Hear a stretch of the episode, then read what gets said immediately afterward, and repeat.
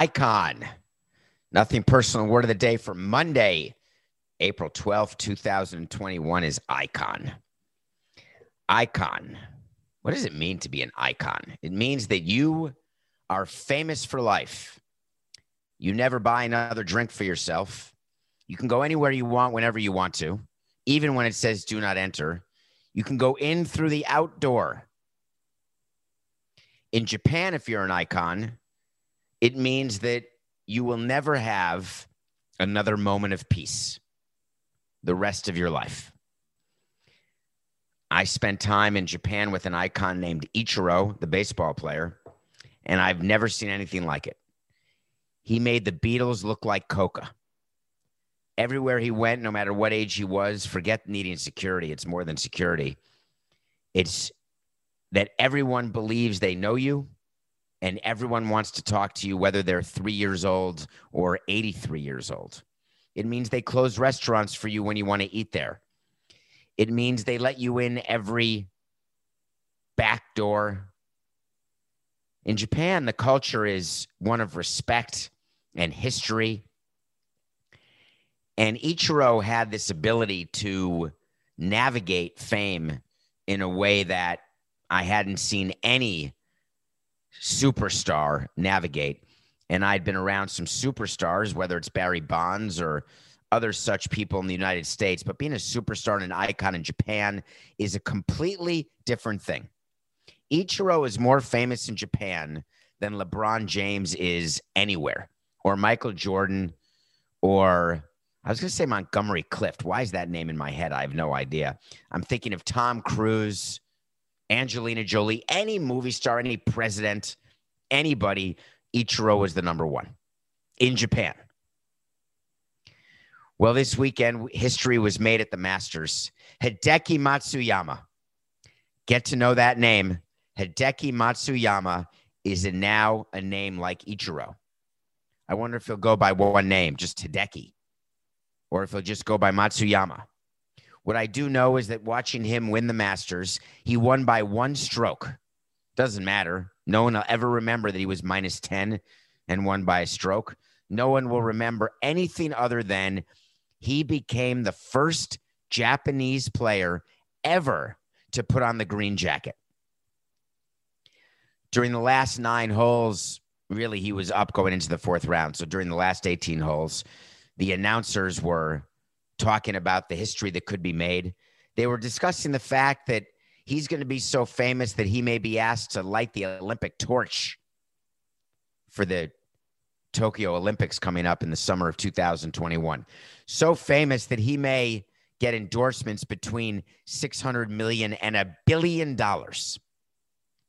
And I would have said, no way until I spent those years with Ichiro and watched how much money he made by getting endorsements from companies that I didn't know about, had never heard of, who then became sponsors of the Marlins because all we had to do was say, Excuse me, Mr. Sato, Ichiro's playing for the Marlins. Ah, I'd like a behind the plate sign and a few giveaways.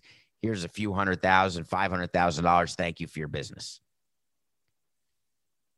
I didn't realize what it means and the responsibility that Ichiro had toward his sponsors. Anytime they would go to a game, he would do a meet and greet with them. Very quick, but a meet and greet before the game, after the game. Anytime we were with him in Japan, he would make appearances for his sponsor. He had signings of equipment for his sponsors. That is the life that Hideki Matsuyama is going to have because he did not blow a four stroke lead in the last 18 holes. The pressure that he must have been under. Japanese people, and this is obviously a very general comment, and I can only do it based on my experience in Japan, forget how proud they are and how respectful and cultured and well behaved. What strikes me is the way the aplomb that Ichiro feels and acts with and I noticed that with Hideki Matsuyama during the final round. He didn't feel the pressure of an entire country, an entire region on his back. He didn't feel the pressure even when he shot the ball into the water on whatever hole it was, 15 or 17 or whatever hole it was when he did one in the water, but he still managed to be okay when Schauffele put one in the water on 16. But none of that matters. He was calm. He did not assume he had won until the final stroke was done. He didn't show one bit of emotion. And even when it was done, it was won with respect. His caddy took his hat off and bowed in respect to the 18th hole pin. And today he wakes up not just $2 million richer, which is the purse. He wakes up hundreds of millions of dollars richer. How's it going to work? Well, he's going to have business managers who will be in charge of what he does. Except in Japan, he will take on a greater role in that community, in that country, because it's not a matter of being involved and choosing to be involved. When you are an icon in Japan, you are involved. You take the social responsibility extremely seriously. Ichiro understands his role in Japanese society. He understands that if he's going to be voted as one of the finalists to have his face on currency, that he has to act in a certain way in public and private. He has to show the people of Japan the type of mutual respect that they are giving him. It's not as though there are no bad boys in Japan, but there are no bad boys at that level of icon. Am I speaking in generalities?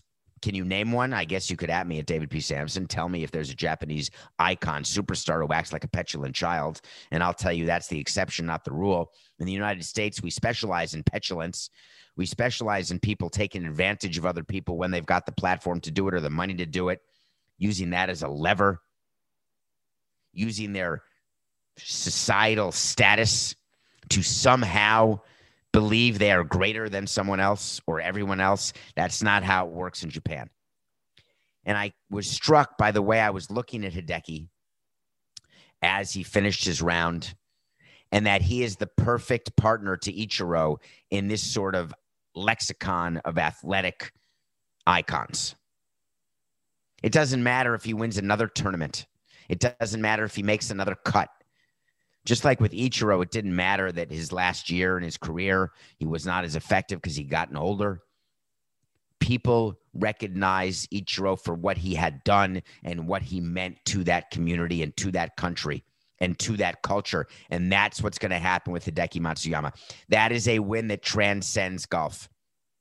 It's perfect, by the way, for a Japanese person to win the Masters I bet the people who used to run the Masters Club back in the day were rolling over in their graves at the thought of a non white person winning the Masters. Of course, Tiger Woods changed all that. Congratulations, Hideki Matsuyama. You are the new icon in Japan. I know you're going to meet Ichiro because I know you have. Clark Spencer on Twitter put up a picture of Matsuyama when he visited Marlin's camp, and Ichiro did a meet and greet with him. And there's a picture of it. And I remember Ichiro didn't know who he was. Uh, he was a, at that time, he was a golfer. He'd won a few things, but he was not who he became yesterday. And Ichiro was always so gracious with his time in a way that I really didn't find American born players to be as gracious or Latin American born players because there's just something about again, the Japanese culture, even if he didn't want to do something, he never once blew off an event. He never once blew off a time. He was on time, if not early, because he viewed other people's time as valuable as he viewed his.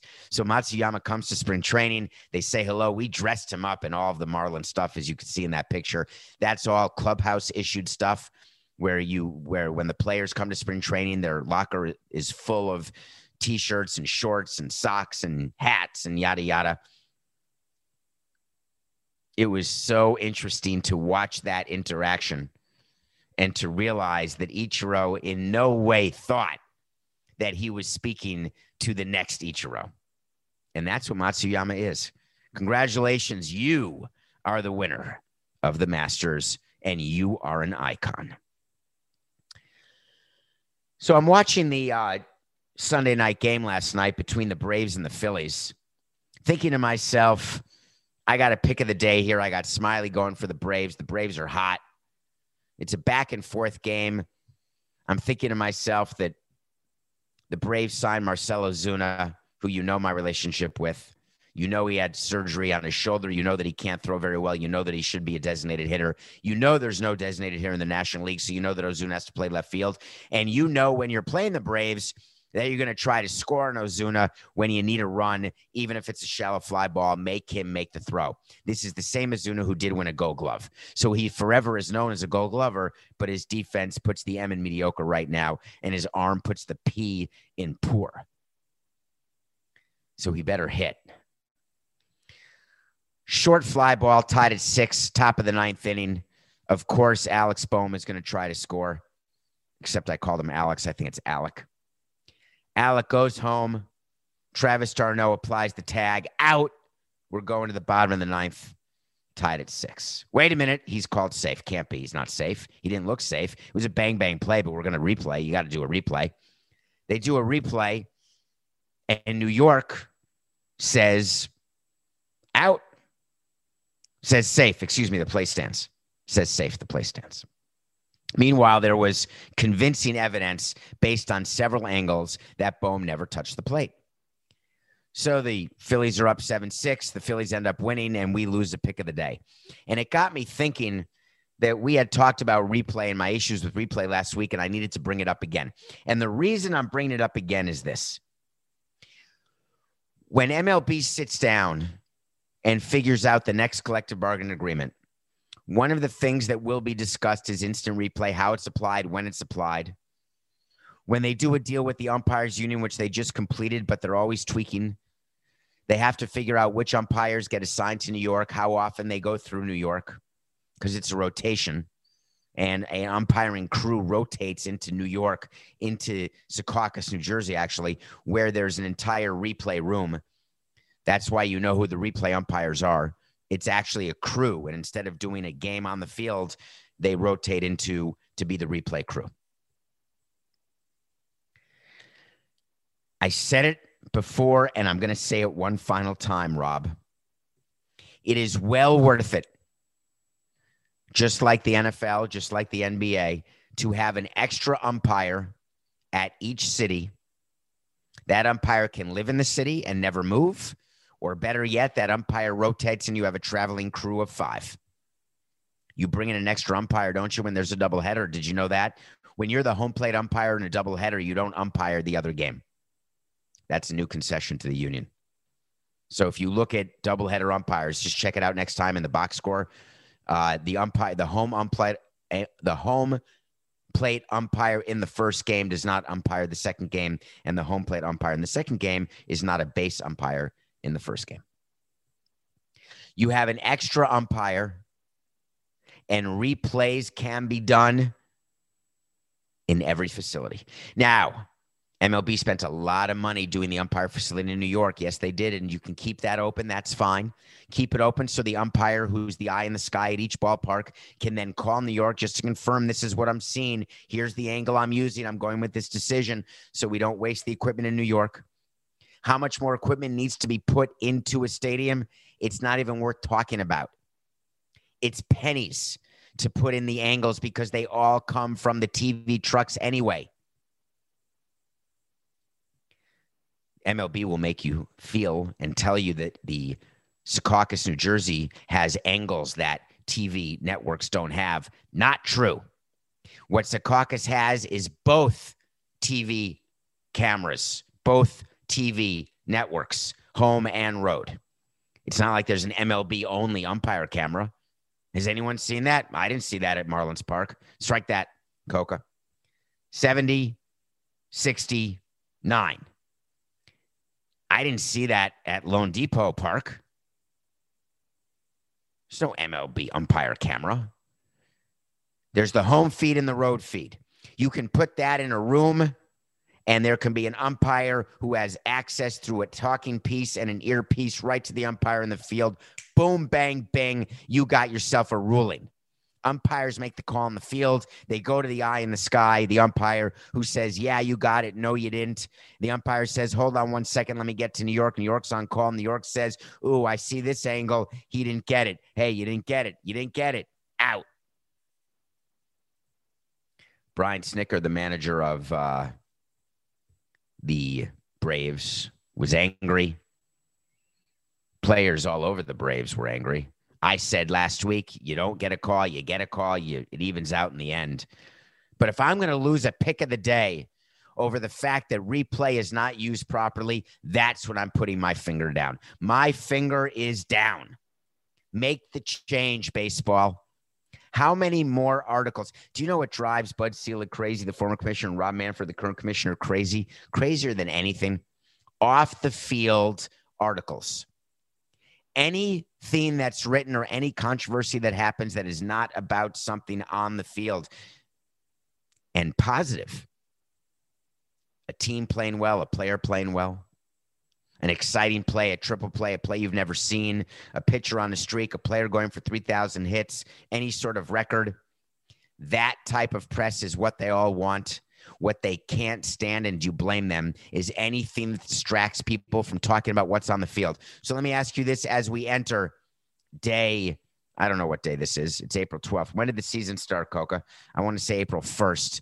So it's been 12 days.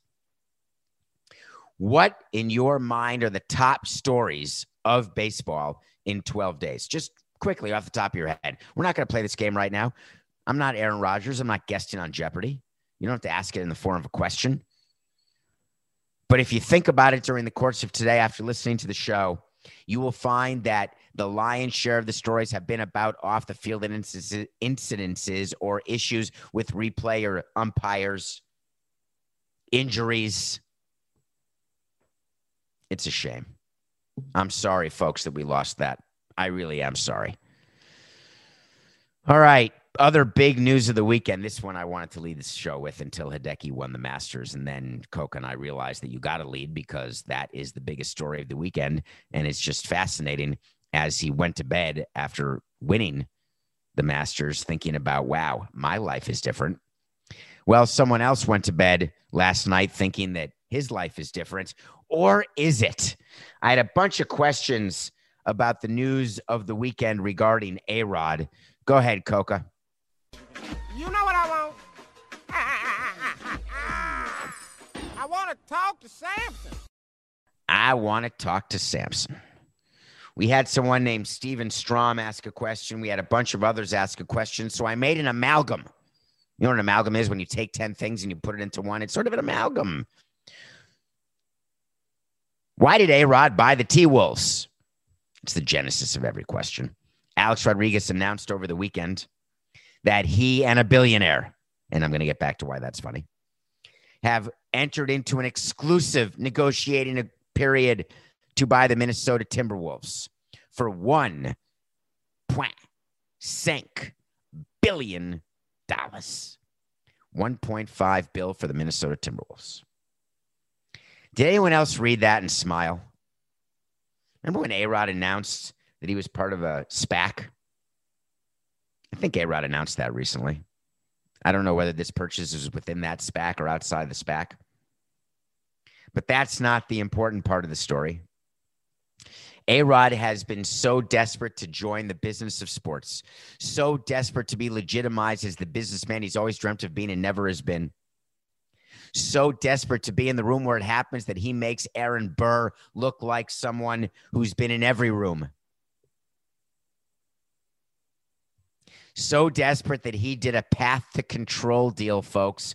A path to control deal is a deal where you buy a team at a future date. You make an agreement today and say, We will give you $1.5 billion for your team. You can keep running the team for the next X number of years, in this case, two. After that, we're going to take over. There are a lot of rules in these two years that you're running the team. We'd like to be consulted if you're going to trade away players, we'd like to be consulted, not have the final decision, but at least consulted if you're making any long term sponsor decisions, long term TV rights holder decisions, long term season ticket holder rights and obligations decisions, refund decisions, anything that you are doing to run your business in the next two years, we want to know about it.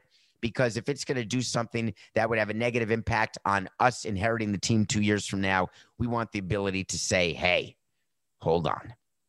Because, of course, if you give someone a path to control in two years, you could do a 10 year sponsorship deal and say, excuse me, I'd like all the money up front.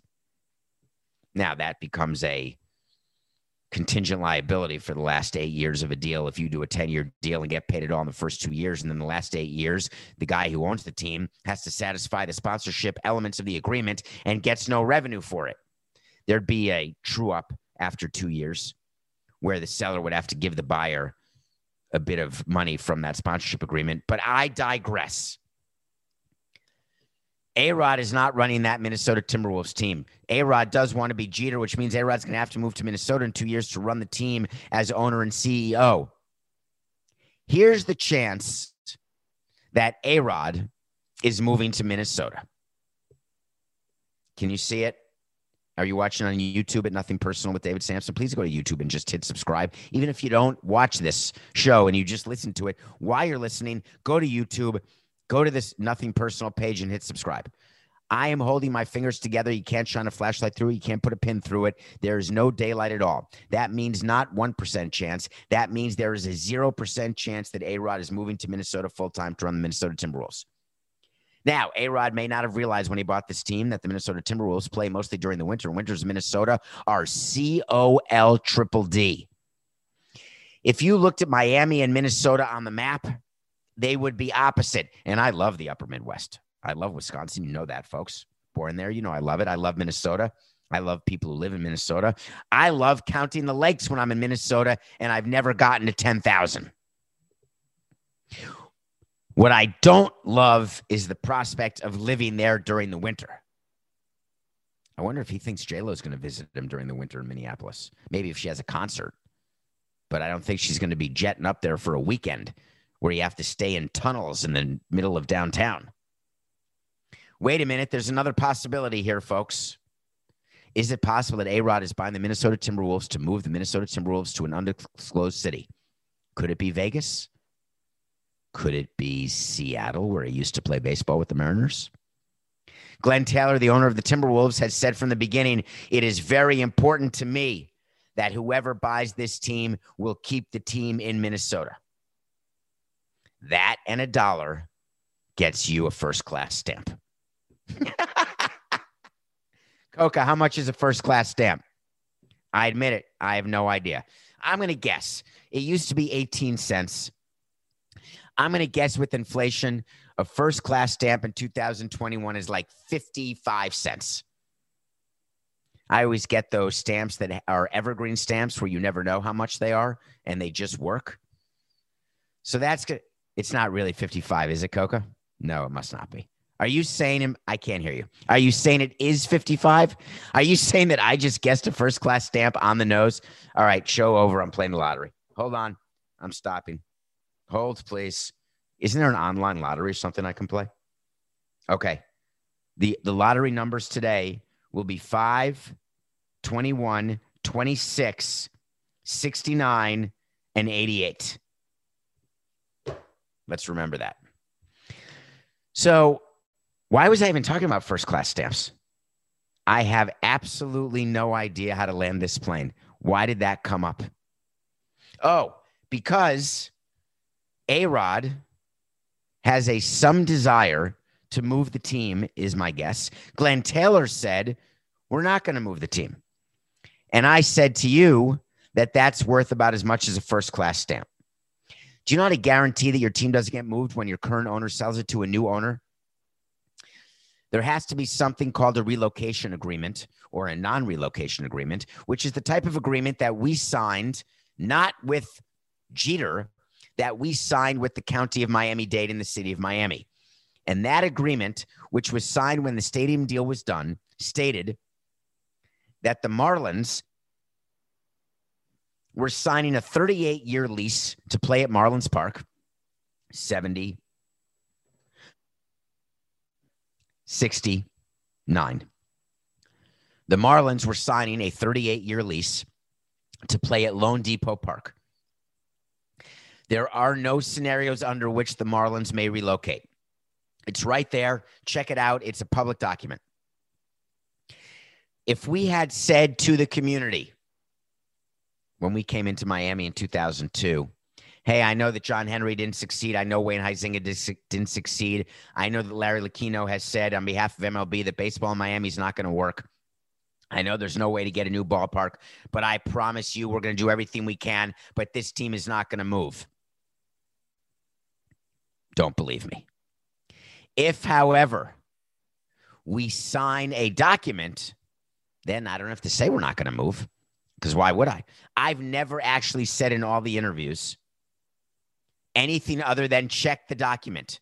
Of course, the Marlins aren't leaving. Every time something would come up, everyone has such an issue worrying about the Marlins and the fire sales. Oh my God, the Marlins are going to move. And I would say, check the document C T D. So Glenn Taylor stands up and says, I'm trying to sell the team. I'd like to sell it to Kevin Garnett. Kevin Garnett doesn't have the money. We're going to find someone who has the money. A Rod's got the money. No, he doesn't. A Rod found a billionaire to work with, like Jeter found Sherman. That worked.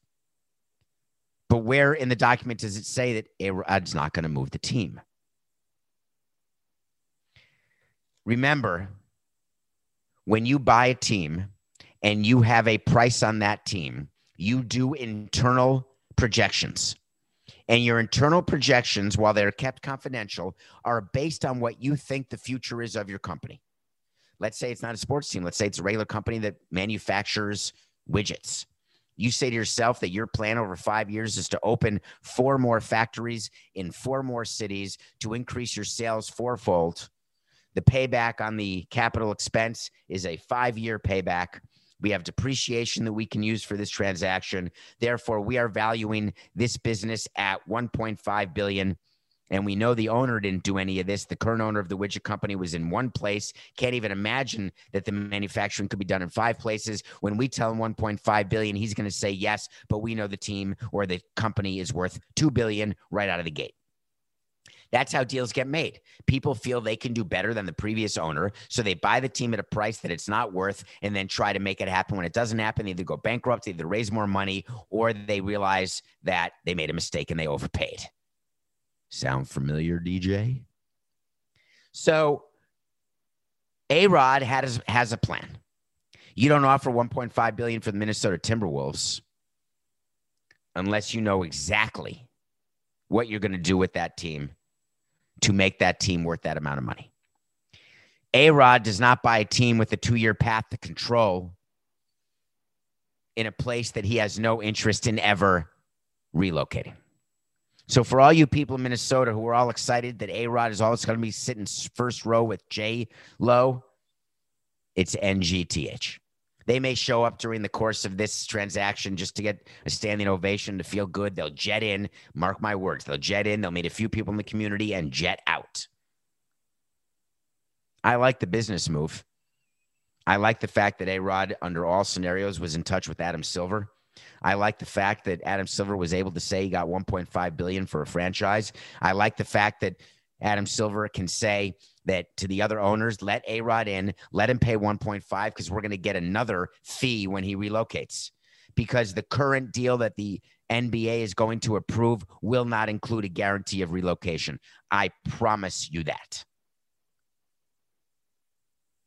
Remember back in the day when someone bought the Seattle Supersonics for all you people up in Seattle? It was a guy named Clay Bennett don't know if you remember that. And he said, We are not moving this team. We love it. And we said, Wait a minute, Clay Bennett, doesn't he have roots and stuff going on in Oklahoma City? Nah. He wants to be in Seattle. It's, it's he's got his own plane. It's an easy flight. What's the big deal? Who doesn't want to be in Seattle? It barely ever rains. And by the way, there's a roof over where the super supersonics play. And by me saying that, it means I can't remember what it's called. I want to say it's called Key Arena, but now it's a new arena where the Kraken play. I just can't remember what it was called. Guess what happened to the Seattle Supersonics under Clay Bennett? Oh, yeah. They immediately moved. They immediately moved to Oklahoma City. In other words, don't believe anything you read or anything A Rod says about this purchase of the Timberwolves, and just know that your team is potentially in trouble. When we come back, we're going to review a movie called Weed the People And then we're going to talk about the New York Mets and what happened to them this weekend because it was quite a weekend for the Mets. We will be right back. It's happening daily. We're being conned by the institutions we used to trust. The mainstream media is distracting us with meaningless headlines instead of focusing on the harsh realities facing American families. Time is short before something big happens, and that's why so many folks are preparing. They're becoming self reliant by investing in emergency food storage from My Patriot Supply. Go to mypatriotsupply.com and secure four week emergency food kits for each member of your family. Each kit contains tasty breakfasts, lunches, and dinners, averaging over 2,000 calories per day. Save $50 on each four week food kit you purchase. Plus, get free shipping on Ready Hour four week emergency food kits. You're not ready if it's not Ready Hour foods. At My Patriot Supply, you can also get solar power generators, water filtration units, heirloom seeds, and survival gear. Order by 3 p.m., and your unmarked boxes ship the same day. Shop MyPatriotSupply.com today mypatriotsupply.com. Welcome back to Nothing Personal. You made it through the rain. You kept your senses drying. You made it through the commercials and you stayed for all the retention.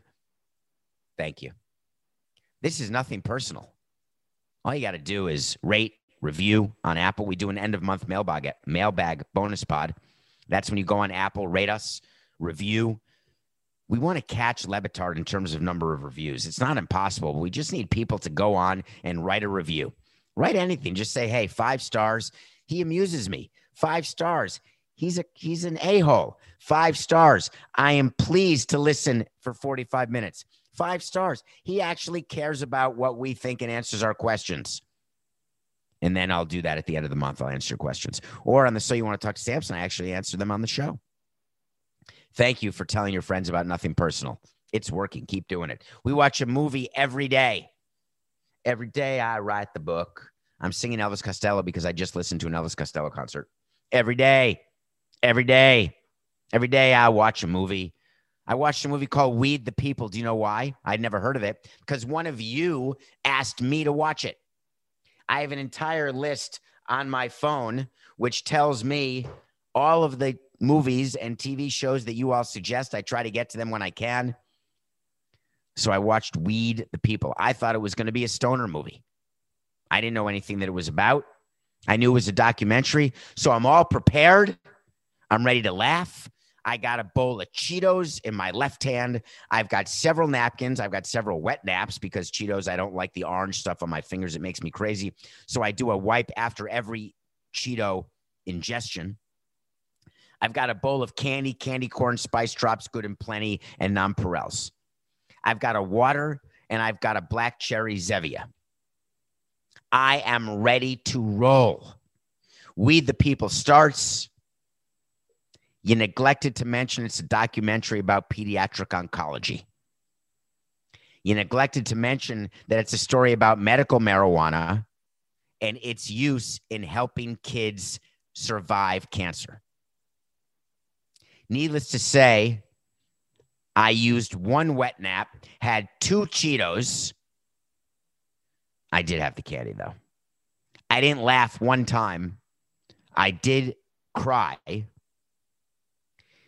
Weed the People is an important documentary because the big pharmaceutical companies who would rather people get chemotherapy and take drugs and get addicted to opioids have no interest in knowing anything about the fact that cannabis can actually help with cancer and help with kids. They don't want to hear it. Well, medical marijuana is becoming much, much more acceptable. Back in the day when people wanted to be treated with medical marijuana, they have to risk getting arrested by crossing state lines all because they wanted to save a child's life and Big Pharma didn't. Am I screwing up the chances of Big Pharma sponsoring us, Coca? I love you, Big Pharma.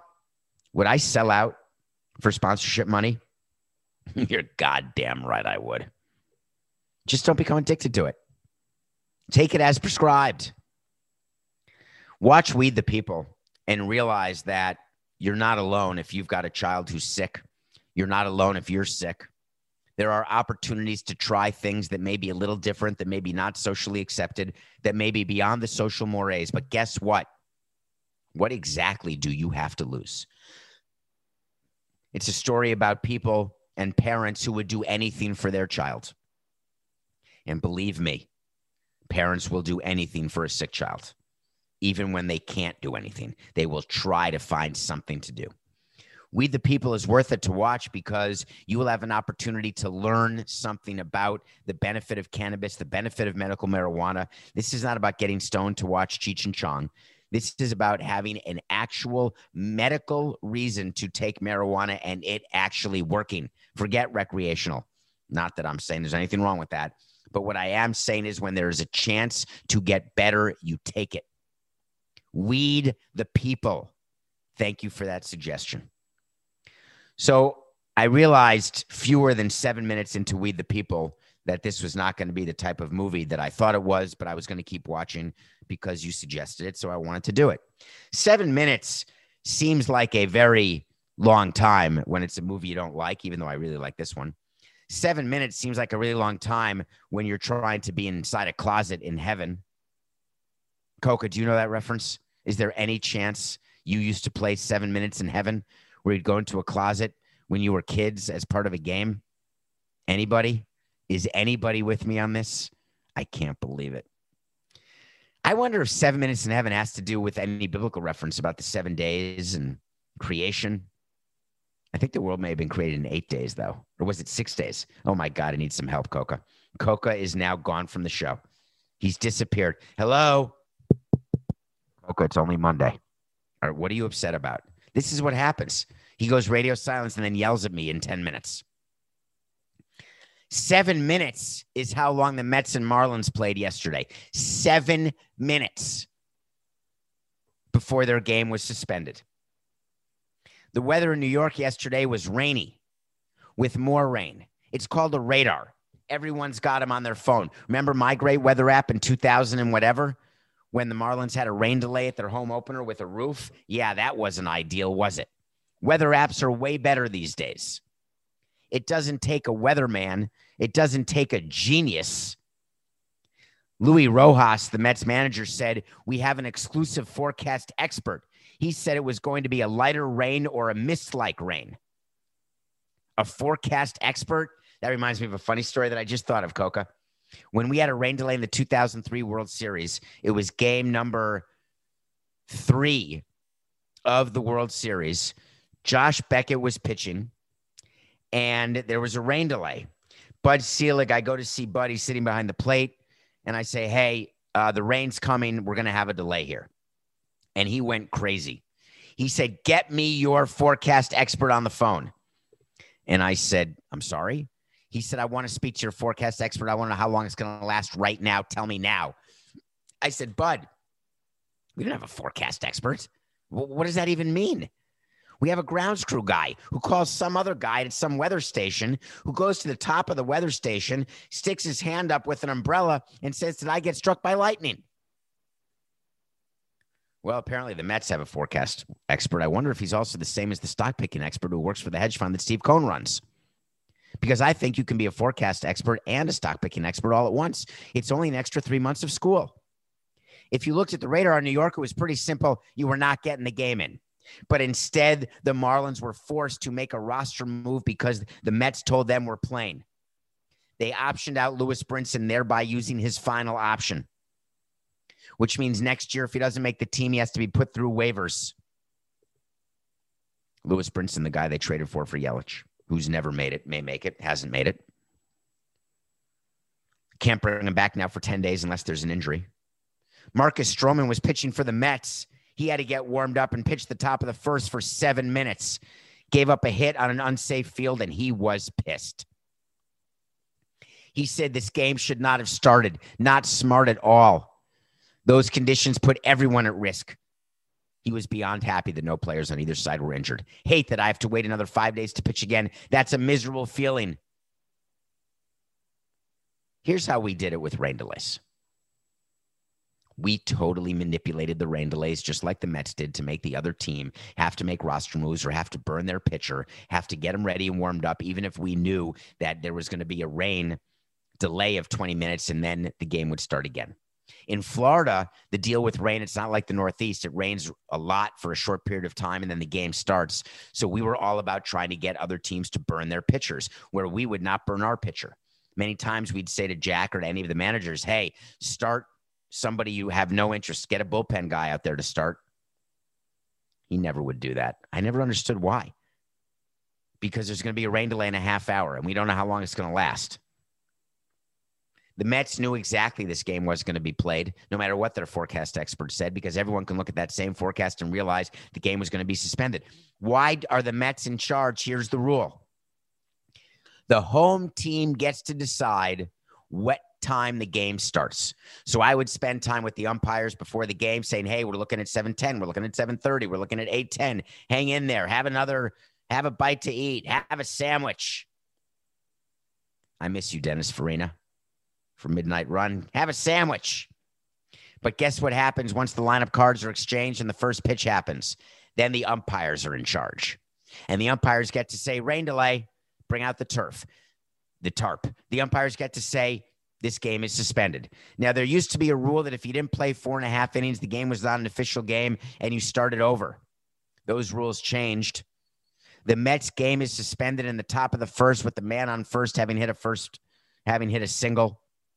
The game will be replayed as a nine inning game on August 31st, followed by the regularly scheduled game, which will then be seven innings. Do you get it? A scheduled doubleheader is seven innings on both sides. A makeup game as part of a doubleheader is a full nine innings for the game that was played or should have been played on April 11th, and then seven innings for the second game that's played that day. Does that make sense to you? Not to me either. But what if the game were suspended in the eighth inning and then played as part of a doubleheader and double header, double headers are only seventh inning? Does that mean who's ever winning then wins? So you had to make the rule that way. So the Mets made this decision, and the Marlins were rightly upset about it, as they should have been. Except anyone who's with the Marlins knows that you're going to do anything you can to gain any small modicum of advantage. But I do wonder why Don Mattingly and the Marlins made that roster move because they know better.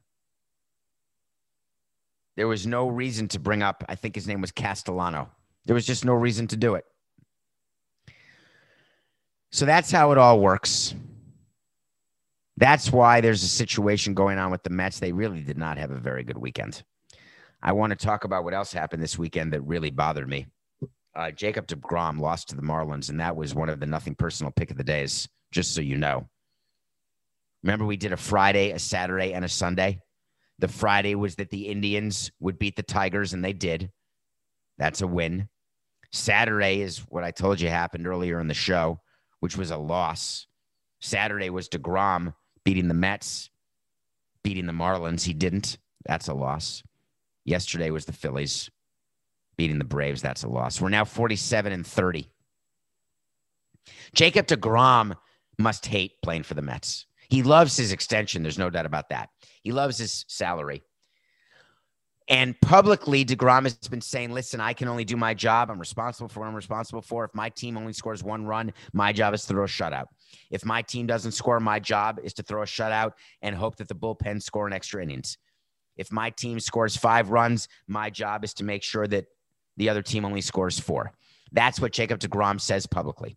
Privately, pitchers get so angry when they get no offensive run support. They talk to the manager, they talk to the offensive hitting coach, they talk to the players because wins matter.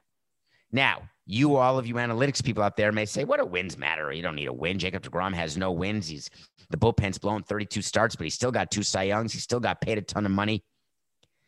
Jacob DeGrom wants 300 wins, never going to get it. Wants 200 wins. He's got a chance. But the Mets bullpen continues to blow leads for him, and the Mets offense doesn't score for him. What is amazing to me is how long this will go on because it's not about Steve Cohen or Fred Wilpon or Jeff Wilpon. This is not an ownership issue. The baseball people, of which Sandy Alderson claims to be one, his job is to build a bullpen to protect leads His job is to build an offense that can score. Michael Conforto can't hit. The team is just struggling. Very frustrating for DeGrom and for the Mets. They have had a very choppy start to their season. They've played five games in 11 days. There have been rainouts. There have been COVID issues with the against the Nationals. Their best chance to compete in the National League East is to get into a rhythm, and they are not in a rhythm. I want to do a wait to see about Jacob DeGrom because I thought it was going to happen this week on Saturday, which is why we took DeGrom over the Marlins because the Marlins offense is terrible. So I knew the Marlins wouldn't score. They scored one run on a Jazz Chisholm bomb of a home run, but I didn't realize the Mets wouldn't be able to score. So here's my wait to see because I've had enough. The Mets will score five or more runs in DeGrom's next start because this was the inflection point for DeGrom and the Mets. This is the moment when it will be necessary for the offense to do something to support its ace, and it will happen in DeGrom's next start. That is a great wait to see, Coca.